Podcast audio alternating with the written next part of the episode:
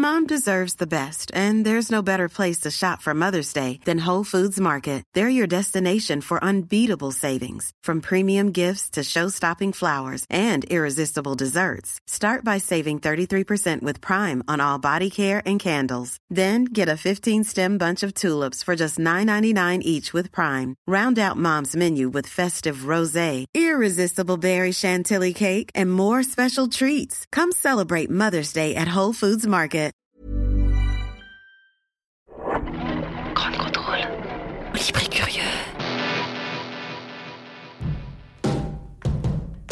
Au gré du temps, au gré du vent, au gré des ondes. Au gré du vent, au gré des ondes, au gré du grand. Au gré du grand. Ça l'insulte notre plein gré. Sur le golfe du Bengale, il n'y a pas foule. Quelques barques de pêcheurs, des îles quasi désertes dont les noms font rêver. Nicobar, Andaman, Bagnac ou Tambarat, c'est là que j'ai choisi de tester Gold of Bengal. Imaginez qu'on est à bord d'un voilier, le Gold of Bengal. C'est le premier bateau au monde réalisé à 100% à base de fibres naturelles. C'est possible, on va en parler. On est dans l'ambiance avec les mouettes hein, derrière. Pendant six mois, ce bateau a arpenté les eaux du Golfe du Bengale entre le, Bangladesh et l'Indonésie, avec à son bord Corentin de Châtel-Perron qu'on vient d'entendre à l'instant.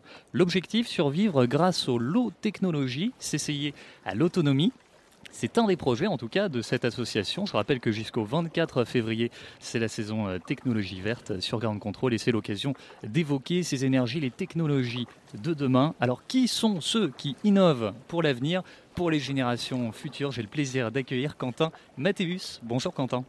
Bonjour Fred. Et merci d'être avec nous. Merci d'être venu de, de loin, de Bretagne. Euh, vous êtes porteur du, de projet au sein du Low Tech Lab de l'association Gold of Bengal. On va revenir euh, sur votre parcours, hein, bien sûr, sur les différents projets autour de cette association. Avant ça, j'aimerais qu'on clarifie un petit peu le terme low tech. Vous saviez qu'avec du marc de café, on peut faire pousser des champignons Avec des vieilles batteries d'ordinateur, on peut en faire des nouvelles Et avec les éléments d'un frigo, on peut fabriquer un chauffe-eau solaire. On appelle ça des low-tech. On apprend plein de choses, hein. Je ne savais pas tout ça. Alors Quentin, euh, qu'est-ce qu'on appelle les low-tech? Et puis, quelle est la différence entre d'un côté ces low-tech et de l'autre les green-tech ou clean-tech Alors, euh, nous, ce qu'on appelle des low-tech, parce qu'il y a pas mal de, de définitions qui circulent, euh, c'est des technologies qu'on va caractériser, définir comme simples, Mhm. euh, utiles. Donc, il y a une notion un peu de répondre à des besoins de base. Accessible en termes de savoir-faire, ça veut dire pas trop complexe, mais aussi en termes de moyens, Mhm. donc assez peu coûteuse, et durable, donc un maximum écologique. Donc là, il y a vraiment, ça s'inscrit dans, des notions d'économie circulaire, de faire du réemploi, de, réutiliser des déchets, des matériaux de récupération, ou euh, des matériaux vraiment renouvelables, donc c'est-à-dire euh, pas, enfin limite euh, qui, qui, poussent et que dans l'année on peut les récolter et en faire quelque chose quoi. Non pas, bah, par exemple le bois, il y a des bois qui sont plus ou moins renouvelables, le bambou pousse très vite. Euh, pour avoir du chêne, il faut quand même attendre euh, Un petit paquet d'années. Ouais. Donc là, on est sur les low-tech. Ça, c'est les low-tech, ouais. Et en fait, la, la grosse différence, je dirais, entre low-tech, euh, parce que du coup, nous, on essaye de, de, de promouvoir, euh, et de l'autre côté, les clean-tech ou green-tech, Mhm. c'est tout simplement que bah, hum, dans tous ces mouvements de tech, qui soient écologiques, durables, for good, on entend beaucoup en ce moment tech for good, la plupart sous-entendent en fait high-tech for good ou euh, high-tech écologique ou euh, high-tech durable, etc. Et euh, en fait, la low-tech, c'est plutôt euh, euh, prendre la technologie de l'autre côté. C'est vraiment... euh, pendant longtemps, on a défini la low-tech comme l'opposé de la high-tech. Alors, c'est pas si Ouais. simple que ça, mais euh, ce qui vraiment le- les différencie, c'est que souvent, on retrouve dans des high-tech, euh, certes, des, euh, des énergies peut-être plus renouvelables, etc., mais euh, notamment les clean tech.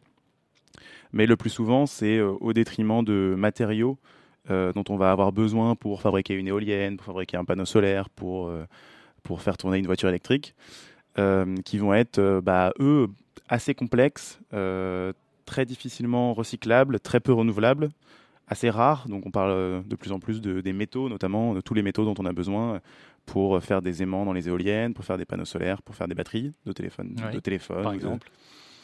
Et, euh, et tous ces métaux-là sont, sont, vraiment déjà dans des situations un peu critiques pour, pour certains, ou alors viennent euh, euh, purement et simplement de trois foyers dans le monde, c'est la Chine, la République démocratique du Congo et disons le, le, Chili en Amérique du Sud. Et, et ces régions-là sont des endroits où, enfin ces pays-là sont des endroits où on extrait ces minerais euh, de façon euh, peu regardante, que ce soit écologique ou sociale. Donc disons, même si c'est peut-être pas encore euh, éteint ces gisements-là, bah, ils, le sont dans des conditions un peu compliquées. Alors que la low-tech, vraiment, c'est justement dire, non, on est dans un contexte planétaire, mondial, de, de, moins en moins de ressources, que ce soit de pétrole, comme on en parle beaucoup, mais aussi de ces ressources-là. Et donc, euh, il faut réfléchir euh, complètement différemment. Il faut euh, arrêter l'extractivisme, comme comme on dit un peu, et, réfléchir bah voilà, plus, plus, plus pratique, plus local. Qu'est-ce que j'ai à portée de main? Qu'est-ce que je peux faire avec Que ce soit des déchets ou ce que je peux faire pousser chez moi, etc. Donc nous, on va s'intéresser justement à ça, à la low-tech hein, principalement. Pour revenir sur votre parcours, Quentin, vous rêvez à la base de devenir designer automobile. Puis vous allez suivre ce rêve, vous faites une école d'ingénieur, vous suivez une formation de designer. Et là, ça se passe pas tout à fait comme prévu finalement.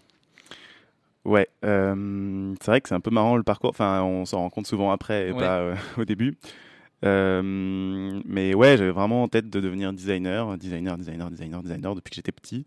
Designer auto au début, puis finalement produit. Et donc j'ai fait mon dernier stage en agence de design industriel mhm. où je me suis éclaté en vrai. Bon, les sujets étaient pas très sexy, mais mais ce que je faisais au quotidien me plaisait bien quoi. Et en fait, euh, je pense que j'ai eu la chance euh, de faire l'école que j'ai faite, où c'était pas du tout prôné et encouragé plus que ça, mais il y avait la possibilité de continuer des études de, euh, enfin en tout cas de, choisir des, des, des, comment on dit, des matières qu'on appelait sciences humaines. Alors dans une école d'ingénieur designer, c'est pas forcément euh, classiques, euh, tout en ont un petit peu, mais là il y en avait un peu plus qu'ailleurs, que, je pense.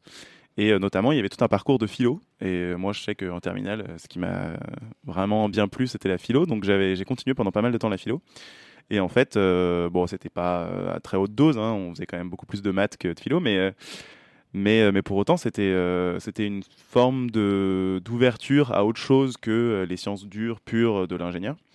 Et je pense qu'au travers de ce parcours-là, en fait, j'ai en parallèle de euh, poursuivre mon rêve euh, depuis petit, devenir euh, ingénieur, designer, etc., commencer à cultiver un certain nombre de valeurs que je mmh. qualifierais de, je sais pas, humanistes, plus ou moins assez largement. Et, et en fait, sorti de hum, sortie d'école, bah, du coup diplômé, bon, je continue à travailler un petit peu en freelance pour pour l'agence pour laquelle j'avais été euh, en stage. Et, euh, il y a une contradiction. Quoi, entre... Et là, c'est ça, en fait, je me suis retrouvé à, candidater un, pour une offre de job où c'était, euh, je ne citerai pas, mais c'était en gros dessiner des, des drones. Ouais. mais des drones jouets, quoi. On, on, voit, on a vu un moment, un, peu moins maintenant. Mhm. Et, et, donc j'étais super motivé et tout. Euh, j'ai proposé quelque chose de, très biomimétique euh, qui ressemblait à un colibri et tout. je me suis vraiment éclaté une fois de plus. Mais quand j'ai envoyé la candidature avec ce dossier-là, je me suis dit, en fait, là, je viens de passer beaucoup de mon temps, mettre beaucoup d'énergie, de, compétences euh, que j'ai apprises à dessiner un jouet qui écologiquement est pas incroyable, qui va pas forcément aider la personne qui va l'utiliser à se sentir vraiment mieux derrière, qui va lui coûter cher, qui va être pas recyclable. Enfin bref. Et là, je me suis dit, mais attends, attends, ça va pas du tout. Euh, marche arrière, toute, ou je passe au moins 90 degrés le virage. Et euh, je me suis dit, il fallait que je trouve, euh, je sais pas, un volontariat, quelque chose comme ça. Et du coup, vous partez au Bangladesh en tant que volontaire en service civique. Vous rejoignez l'association Gold of Bengal, asso fondée en 2013 donc par Corentin de Châtel-Perron qu'on a entendu tout à l'heure. Elle se définit comme l'aventure au service de l'innovation utile. C'est un petit peu ça association basée à Concarneau, je le rappelle. Et puis aujourd'hui, cette association, elle rassemble une douzaine de personnes qui travaillent sur différents projets autour des low-tech et au sein de ce que vous appelez le low-tech lab. Partout autour du monde, il y a des inventeurs, des hommes, des femmes, des passionnés, des géotrouve-tout, des entrepreneurs qui innovent pour trouver des solutions à des problèmes locaux. Par exemple, au Cap Vert, Sergio a mis au point un système simple de culture qui permet de faire pousser des légumes dans des zones super arides. À Madagascar, Madame Vola lutte contre la malnutrition des enfants en cultivant de la spiruline. Au Sri Lanka, Rohan met au point un système pour transformer localement des déchets en carburant. Le problème, c'est que en général, ces solutions restent peu connues alors qu'elles pourraient être utiles à des millions de personnes. Imaginez l'impact que ça aurait si ces solutions se diffusaient à travers le monde. Elles pourraient créer des économies locales, réduire la pollution, préserver les ressources naturelles. En fait, mise bout à bout, ces low-tech, elles pourraient permettre de répondre à des grands défis actuels. Elles pourraient aussi nous apprendre à vivre mieux.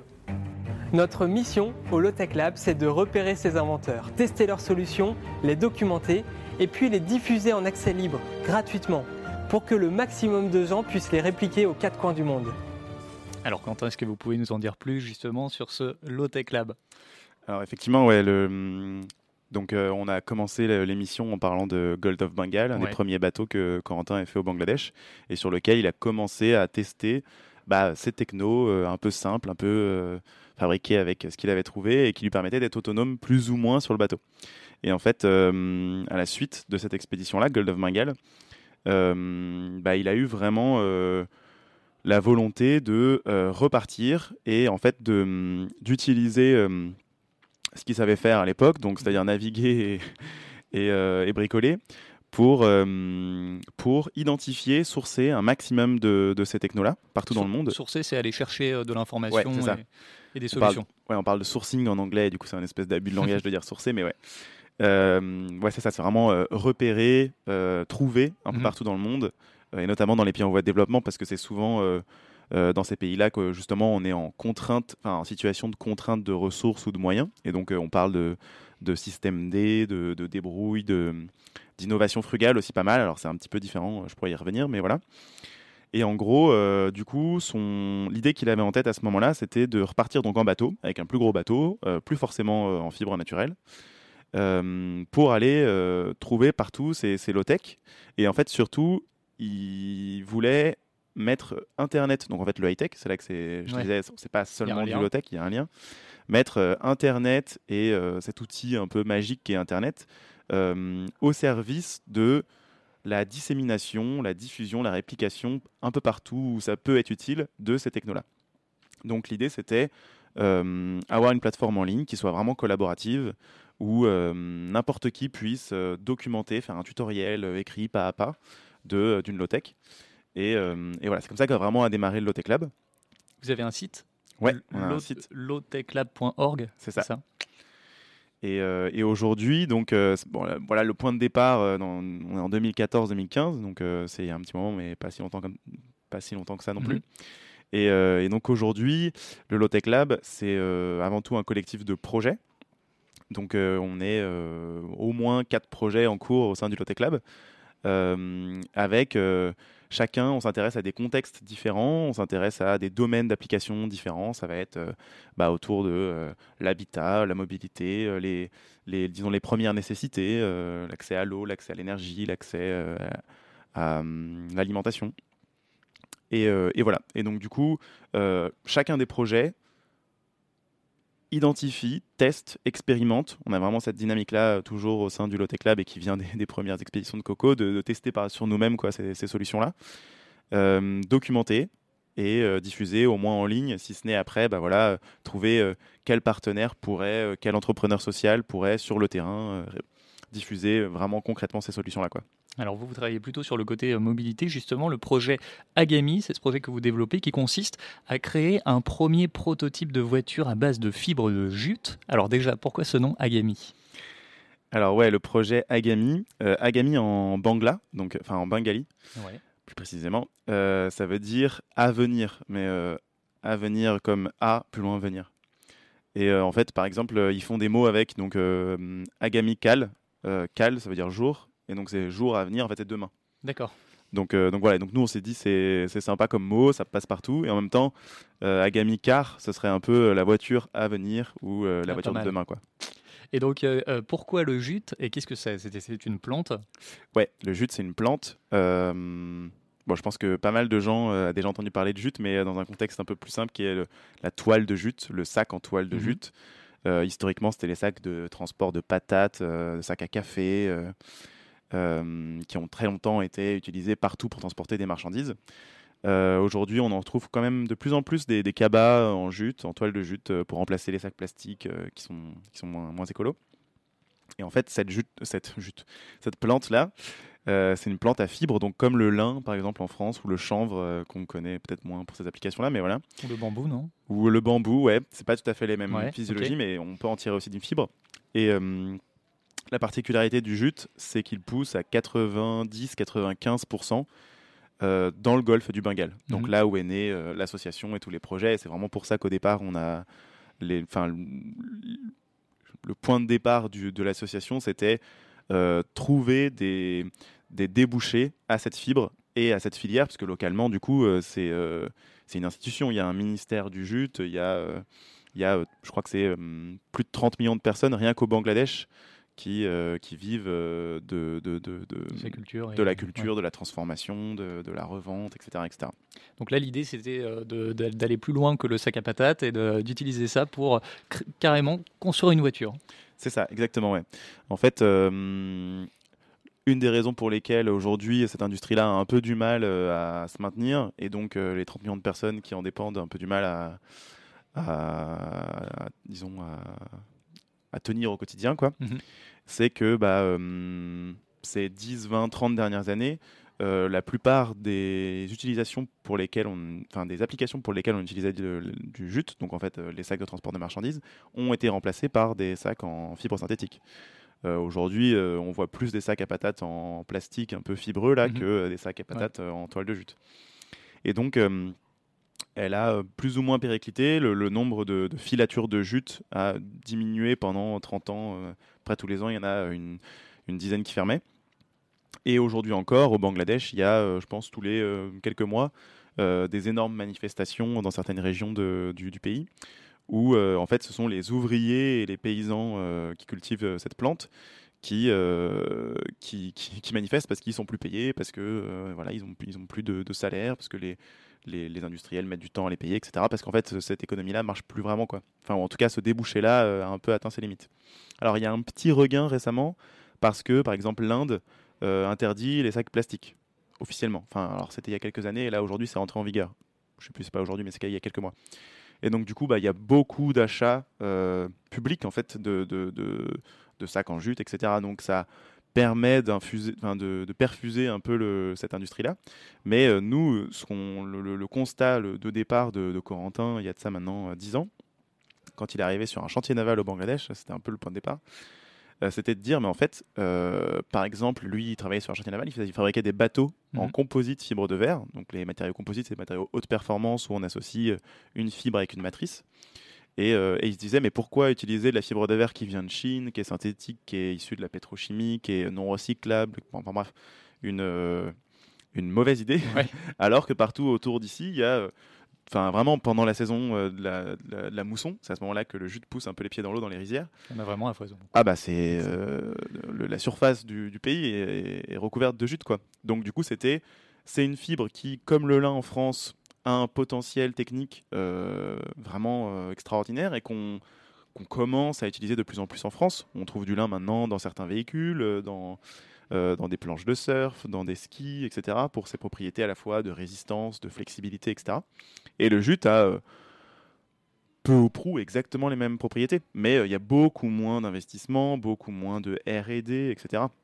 Il y a quelques labos locaux qui font de la recherche dessus, mais ils cherchent autant à comment assouplir le jute pour en faire des vêtements que euh, comment en faire des matériaux euh, haute performance qui, eux, pour le coup, vont avoir une valeur ajoutée, euh, une vraie valeur ajoutée, et donc vont pouvoir, par effet ricochet, en fait, peut-être améliorer les conditions de rémunération des gens qui, qui le cultivent ou qui le transforment. Et Donc voilà. Donc là, concrètement, sur ce véhicule sur lequel vous travaillez, on n'est peut-être pas à 100% en fibre de jute, si? Alors non. Euh, nous, ce qu'on ce qu'on fait aujourd'hui, c'est euh, montrer que c'est possible euh, de remplacer un certain nombre de pièces Ouais. d'un véhicule par des pièces en euh, matière à base de fibres naturelles et notamment de fibres de jute. Et, euh, et on va même un petit peu plus loin. L'idée, c'est de ne pas faire du composite entre guillemets classique, parce que dans un composite classique, il y a certes une fibre synthétique verre ou carbone, mais aussi il y a une résine qui est euh, rarement mieux, entre guillemets. Euh, mais il se trouve que dans l'automobile aujourd'hui, les, les- les- les constructeurs français, européens, américains s'intéresse de plus en plus à un autre type de composite, qui est un composite à base toujours de fibres, mais aussi de, mais à la place de la résine, ils utilisent des plastiques en fait. Mhm. Donc c'est des plastiques qui du coup, au, à minima, vont pouvoir être recyclés. Maintenant, les filières n'existent pas forcément, etc. Mais c'est le, en théorie, c'est ça. Euh, maintenant, si on va un peu plus loin et qu'on pousse la démarche d'éco-conception, c'est ce que nous, on voulait vraiment faire, montrer qu'on pouvait euh, faire des, pièces automobiles qui, soient entre guillemets renouvelables, recyclables, etc. Et eh ben, on peut euh, utiliser du plastique qui est déjà recyclé, c'est-à-dire c'est une seconde utilisation d'une première application d'un plastique. Recyclage, quoi. Voilà. Mm. Ou on peut même aller voir sur des bioplastiques, des plastiques qui sont dérivés de la biomasse. Donc, par exemple en France, il y a 70 ans, on a découvert comment faire du plastique à partir d'huile de ricin, qui est une plante qui pousse. Euh, et c'est, euh, on, arrive aujourd'hui à faire un plastique qui est 100% biosourcé, 100% dérivé de cette, cette plante-là. Et donc biodégradable. Alors, ils sont pas tous biodégradables. Biodégradable, ça veut dire plein de choses et, plein d'autres. Et ça veut pas dire plein de choses. Euh, donc nous, on vise pas biodégradable la pièce, on la met dans le jardin et il pousse une plante ou un arbre. on vise plutôt que, disons, 100% de ces matières premières euh, soient issues de la biomasse, donc renouvelable, que ce soit la fibre ou le bioplastique. Ça, ça serait cool. Euh, et on vise qu'en fin de vie, on puisse en faire quelque chose d'autre. Ça, ce serait cool. C'est ça la démarche de la tech, je pense, c'est vraiment euh, penser ressources, quoi. Et se dire, soit j'utilise des déchets, ça c'est cool, parce que en gros, j'offre un second cycle de vie à un produit qui n'en avait plus, une matière qui n'en avait plus, donc par exemple des plastiques recyclés, comme on disait tout à l'heure soit euh, je, regarde ce qu'il y a localement, qu'est-ce que je peux utiliser localement comme plante, comme matière première naturelle, et qui sont vraiment renouvelables. Quoi. Et on, et on pense tout de suite à, ok, en fin de vie, qu'est-ce que j'en ferai euh, Comment est-ce que ça va se passer Est-ce que c'est cool Est-ce que, ça, est-ce que c'est énergivore comme transformation, etc. etc. Donc là, on est vraiment dans, une approche euh, low-tech. Et en quoi est-ce qu'elle va être plus écologique du coup qu'un véhicule électrique solaire, par exemple, ou un véhicule à hydrogène là, ce sera plutôt du coup des green tech? Yes. Euh, alors, en fait, nous, ça, ça a été un peu le point de départ, la partie matériaux, parce que mmh. c'était ce qu'on du coup, on faisait au Bangladesh depuis un moment. Et puis, il y avait l'idée aussi que le, le, secteur automobile, localement, en Inde, euh, comme en Asie du Sud-Est, est en train d'exploser. Donc, ça pouvait être un bon débouché. Donc, c'était ça la logique au départ. On va faire des, des matières vraiment éco-conçues euh, pour des applications à haute valeur ajoutée qui vont apporter du développement. Et en plus, avec un marché, un marché porteur. Mais, euh, mais en fait, euh, justement, cette démarche low-tech, à partir du moment où on s'attaque à un petit bout du truc, on, remet en question tout le truc. Et, euh, et du coup, là, aujourd'hui, bon, bah, c'est sûr, on va faire un démonstrateur de ces matériaux-là, mais on aimerait bien se poser la question quelle serait l'énergie qui une énergie low tech ou comment est-ce qu'on pourrait stocker l'énergie à bord low tech mhm. on aimerait bien se poser la question comme je disais tout à l'heure les low tech souvent on se demande enfin on essaye de développer de valoriser, de promouvoir des, solutions qui sont utiles. Euh, bah, comment est-ce que une, qui sont accessibles? Comment est-ce qu'une voiture peut être utile? Une voiture, elle est utile pour aller chercher le pain en bas de chez moi, euh, pas forcément. Par contre, euh, pour transporter des marchandises, transporter des gens, là déjà, elle a un peu plus de, de fonction, d'utilité. Et après, la question de l'accessibilité, ça va être de se dire, nous, on veut éviter que euh, une voiture soit euh, une boîte noire, qu'on puisse pas la réparer, qu'on puisse pas. il faut qu'elle soit fabricable assez facilement, réparable assez facilement, idéalement le tout localement. Et il se trouve que notre partenaire automobile sur ce projet-là, c'est un constructeur assez atypique qui s'appelle Karenji, qui est basé à Madagascar et qui est en fait une, une des activités de l'antenne locale du Relais. Le Relais, c'est l'entreprise euh, à but socio-économique qu'on connaît en France pour ses bennes blanches de récolte de vêtements euh, de seconde main, et qui, les trie, qui crée de l'emploi. C'est vraiment une entreprise de réinsertion. Et il se trouve que, euh, que eux, en fait, bah, à Madagascar, ils ont une activité de fabrication automobile qui est une sorte d'atelier-usine. En fait, c'est assez petit. ils emploient 80 personnes en réinsertion sur cette activité-là. Mmh. Et euh, c'est un modèle qui est euh, assez dépouillé, assez géométrie simple pour être facile à fabriquer. pour l'instant, ils ont une à deux solutions différentes de matériaux. Tout est fabriqué en local par le moteur qui vient de France. Donc, donc voilà, donc là on se retrouve vraiment dans une démarche low-tech et notre, notre objectif sur ce prototype qu'on veut réaliser là d'ici la fin de l'année, début 2020, c'est bah, de pousser l'innovation low-tech euh, un peu à son paroxysme et se dire, voilà, comme je disais tout à l'heure, comme, quelle énergie peut être embarquée. Et a priori, ce ne sera pas du solaire, ce ne sera pas de l'hydrogène. Euh, parce que bah, si on s'intéresse un peu, si on creuse un petit peu, certes, ça paraît euh, décarboné comme énergie, mais en fait, bah, euh, l'impact des panneaux solaires ou d'où vient l'hydrogène, Mhm. c'est souvent ou les électrodes dont on a besoin, qui sont en platine, etc. C'est souvent en fait plus de problèmes mais déplacés quoi que de solutions. Et nous, on essaie de faire des solutions. Et c'est un projet euh, qui se situe dans la même lignée que les premières expéditions euh, de Corentin dont on parlait à bord euh, de bateaux en jute, fabriqués donc au Bangladesh. On peut parler de mobilité durable? Ouais, bah alors en tout cas, c'est c'est une proposition de mobilité durable. Euh, bah, le bateau, c'est c'est- ça fonctionne avec du vent, avec des vagues, c'est c'est top. Bon, il y a un moteur, mais voilà, on l'utilise beaucoup moins que sur une voiture. Euh, ouais, nous, en tout cas, on se dit quand, euh, quand le déplacement va être une nécessité, euh, comment est-ce qu'on peut le faire euh, de façon la moins impactante possible pour l'environnement, la plus économe en ressources, en énergie, et comment est-ce que les, techniques, les technologies qu'on va utiliser pour se, déplacer vont être non pas ce que je disais tout à l'heure des très complexes et un peu opaques, mais plutôt améliorer ce, ce qu'on va appeler la résilience euh, Mhm. des utilisateurs, des gens qui les fabriquent, et etc. Et comment est-ce qu'elle va pouvoir aussi avoir un impact euh, social positif quoi? L'idée c'est pas de que ce soit fabriqué par euh, des esclaves modernes ou des, des enfants euh, dans Bien des sûr. usines, euh, voilà. Euh, pour revenir euh, sur les premiers projets de Corentin, avant même la naissance euh, de l'association, il y a eu le Taratari, un voilier de pêche qui a fait le trajet Bangladesh-France en 186 jours, après le fameux Gold of Bengal. euh. Euh, Où est-ce qu'il en est aujourd'hui, euh, Corentin? Bah alors du coup, euh, j'ai un peu introduit tout à l'heure, mais euh, à la suite de Gold of Bengal, donc son idée c'était d'aller euh, sur un autre bateau. Ouais. Et ce bateau-là, il s'appelle Nomade des mers. Euh, donc le petit extrait là dont on a parlé, dont on a, qu'on a entendu, pardon. Les low-tech qu'il citait, c'est des, low-tech qu'il a eu l'occasion de rencontrer, de documenter et d'intégrer à son bateau laboratoire dans le cadre de cette expédition Nomade des mers qui, qui fait le tour du monde bah, pour à la fois valoriser, identifier, trouver, documenter, mettre en ligne euh, des low-tech. Et donc euh, aujourd'hui, mine de rien, ils sont pas- il est parti, alors je sais jamais si c'est fin 2015 ou début 2016, je crois que c'est début 2016, Mhm. Moi j'ai 2016-2019 du coup. pour, Ok. euh, de, de Concarneau. Moi, c'est le moment où je suis arrivé, donc euh, c'était un peu flou encore. Euh, donc il est parti début 2016 de Concarneau et euh, ils ont, il a fait, euh, donc il y a eu euh, des- différents équipages à chaque fois, mais lui il a toujours été chef d'expé.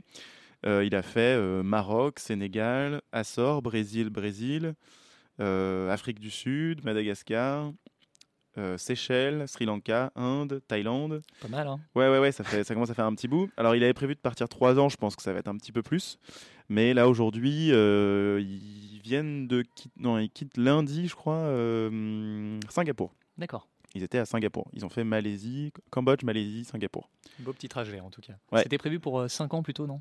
Bah maintenant, ça, oui, Ouais, c'était c'était peut-être pas 5 Au début ans. c'était 3 ans, après c'était 5 et maintenant. Là, bon, maintenant, c'est actualisé, ouais, c'est Ok, ça, c'est ok. c'est 5 ans. Ça marche. Alors, ces projets euh, sur lesquels vous travaillez concernent surtout les pays en voie de développement. En tout cas, c'est ce dont on parle euh, depuis tout à l'heure. La ceinture tropicale euh, pour euh, le nomade des mers, le sous-continent indien et le continent africain pour le projet Agami.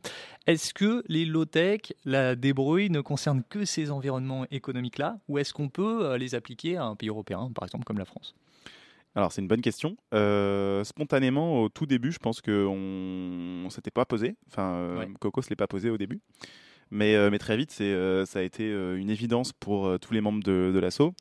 C'est que, bah, en fait, ouais, c'est, c'est cool de trouver des solutions en Inde, au Sri Lanka, etc., qui sont utiles et qui, qui répondent à des besoins de base des gens. Mais en fait, cette, cette euh, démarche d'innovation, cette, euh, cette approche, elle peut être super utile dans un contexte occidental, en fait, parce que elle permet, euh, in fine, de, résou- de résoudre, de réduire sa consommation Mhm. euh, d'énergie, de réduire sa consommation euh, de, de ressources, donc d'eau, de, de réduire sa facture, en fait, Ouais, à la fin de- du mois. bien sûr. On parle beaucoup en ce moment de pouvoir d'achat. Bah, là, par exemple, euh, il y a donc deux autres projets au sein du Lotec Lab euh, qui adressent euh, donc d'autres euh, enjeux, disons, de, de no- de notre, euh, de notre ère. Et, euh, et euh, un projet en particulier euh, c'est, euh, est, est vraiment dédié au contexte français, enfin, ou disons occidental, européen.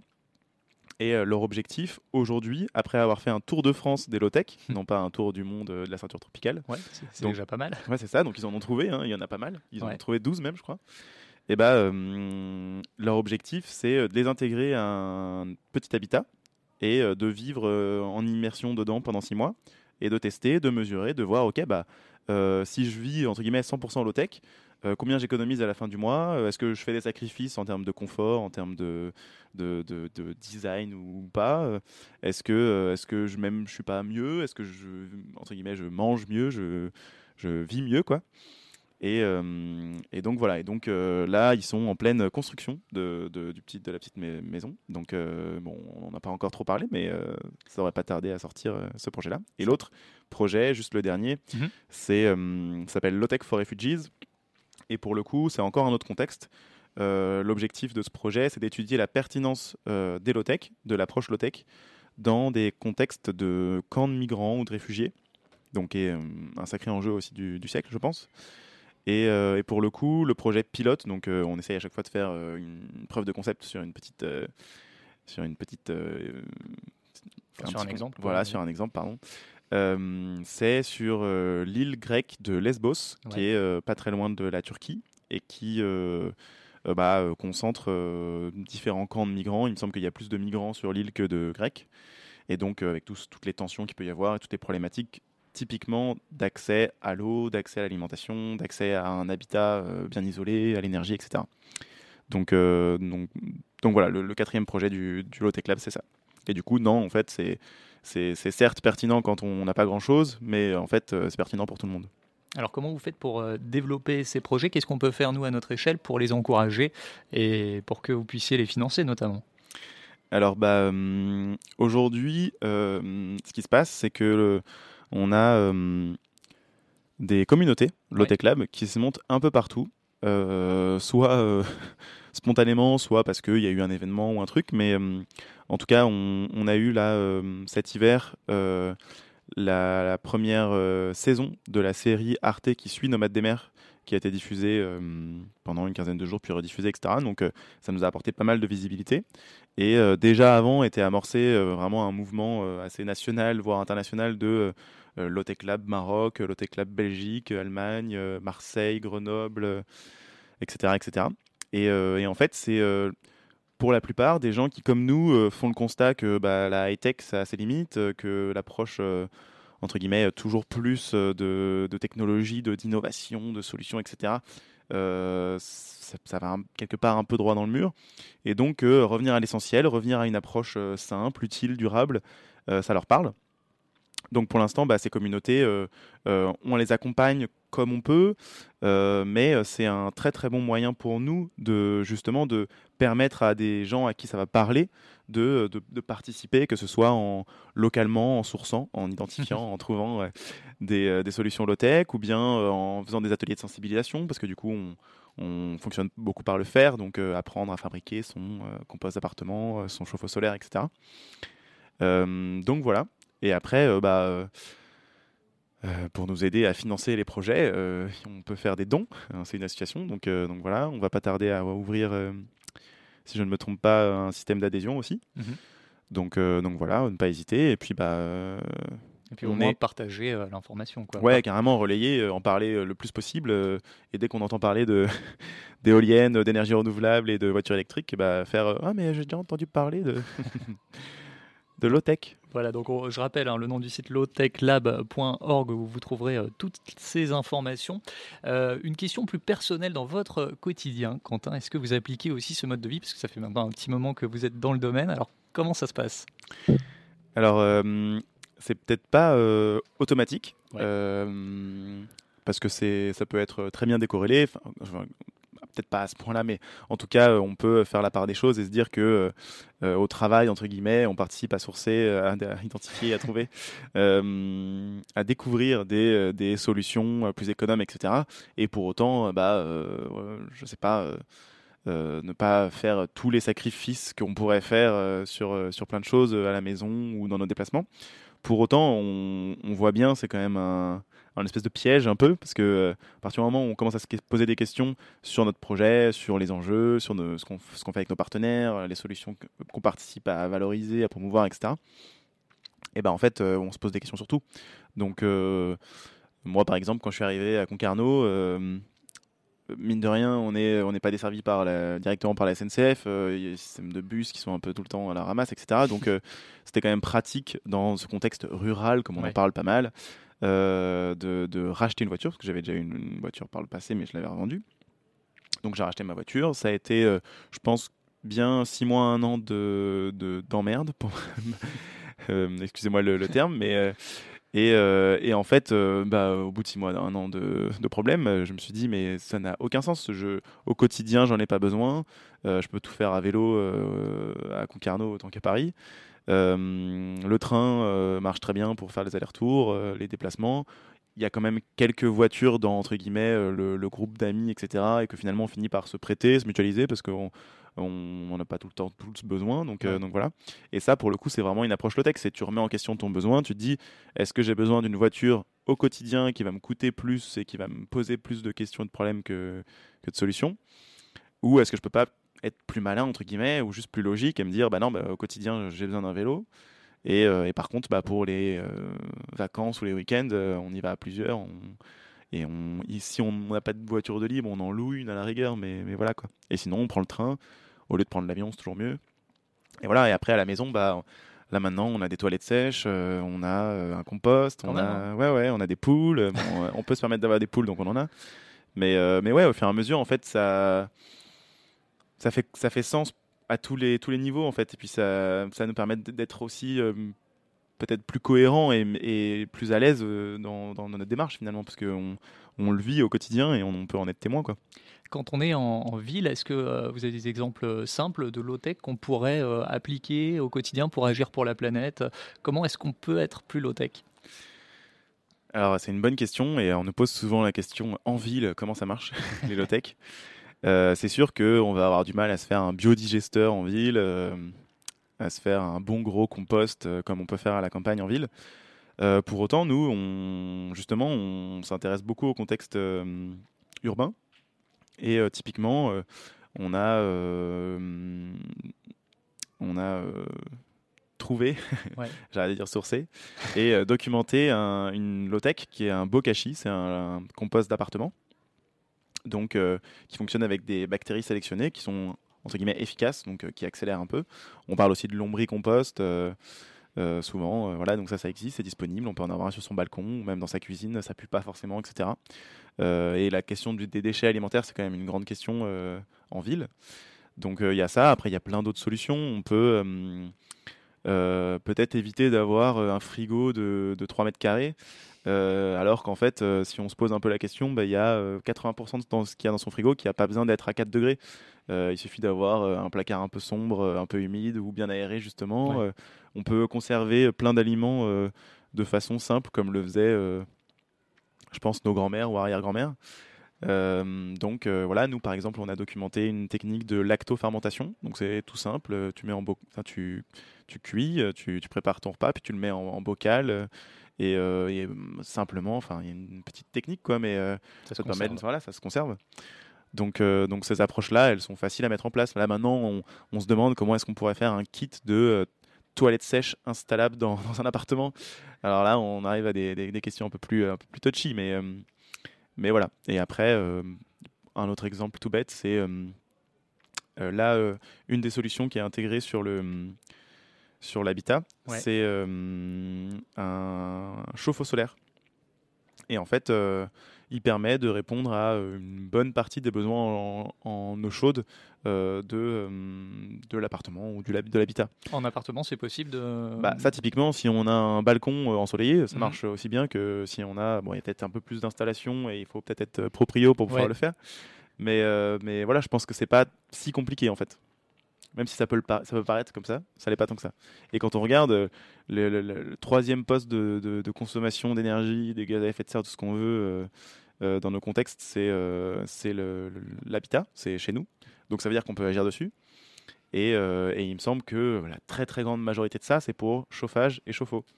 Donc, euh, donc voilà, donc par exemple, un truc tout bête aussi, c'est plutôt que de maintenir un, un grand appart, je sais pas si tout le monde a un grand appart à Paris, mais un grand appart à euh, 21 degrés, et bah euh, on maintient les salles qui ont besoin euh, à cette température-là et les autres euh, qui n'ont pas besoin, on évite. On met un pull euh, ou je sais pas. c'est plus simple de, chau- de, de- de chauffer un, un corps que de chauffer euh, 120 mètres carrés quand on a un C'est 120 sûr. mètres carrés à Paris. Surtout s'il est mal isolé. C'est ça. Bon, bah merci en tout cas, euh, Quentin Mathéus. On va essayer d'être euh, plus low-tech euh, au quotidien. Bon courage alors pour la, la suite du développement du véhicule. Merci. Et puis on va suivre vos aventures. Merci également à Joseph Carabalona qui a réalisé cette émission, Charles Ferry qui s'occupe comme d'habitude de la diffusion sur Facebook, les piliers de Grande Contrôle. Émission à retrouver en podcast bien sûr sur Facebook, donc SoundCloud iTunes, je le rappelle, et Quentin, vous restez avec nous puisqu'à partir de 18h, euh, table ronde, le futur low-tech de la mobilité, animé par Jean-Jacques Valette de Oui Demain. On va pouvoir creuser un petit peu plus sur le sujet. Je vous souhaite un bon retour à Concarneau. Merci beaucoup. On va faire un crochet euh, par la Normandie, direction Courseul-sur-Mer avec Oldelaf. Quant à moi, je vous dis à très bientôt pour une nouvelle émission au gré du ground. On se baladait juste toi et moi. Nous marchions pieds pleuvait quelques cordes, il faisait froid. Mais louer en novembre, c'était moins cher. Dans le soleil couchant, on était bien. En pull et caouets sous ce temps pourri. Cette saison rappelait l'hiver indien. Une saison qu'on ne rencontre qu'en Normandie. Et sur cette plage de Courseul sur mer, j'avoue que je ne me rappelle pas pourquoi tu paraissais un brin amer alors que j'étais si bien avec toi? Et puis à un moment, qu'est-ce qui t'a pris? Tu m'as dit, regarde, je sais faire la roue. Tu t'es mise à tourner, j'ai rien compris. Puis tu t'es mise à hurler tout à coup. Tu avais marché sur un coquillage qui t'avait tranché toute la plante du pied. Mais j'ai mis à profit mon brevet de sauvetage. J'ai tout désinfecté à l'eau salée. Et sur cette plage de Courseul sur mer,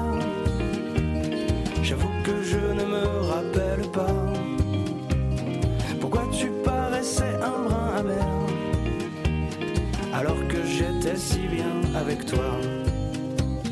Je t'ai emmené à Califourchon, puis on a attendu à l'hôpital. Surtout un dimanche soir hors saison. Et puis à Courseul, y a pas d'hôpital. On a pris la voiture garée plus bas. On est allé au CHU de Caen. Pour te faire rire, je conduisais d'un doigt. Pas longtemps, car il y a eu l'accident. Boum, et sur cette plage de Courseul sur mer, j'avoue que je ne me rappelle pas. Pourquoi tu paraissais un brin amer alors que j'étais si bien avec toi. Et sur cette plage de Courseul sur mer, j'avoue que je ne me rappelle pas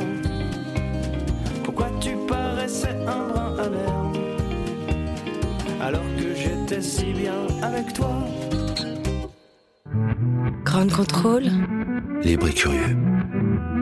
Libre et curieux.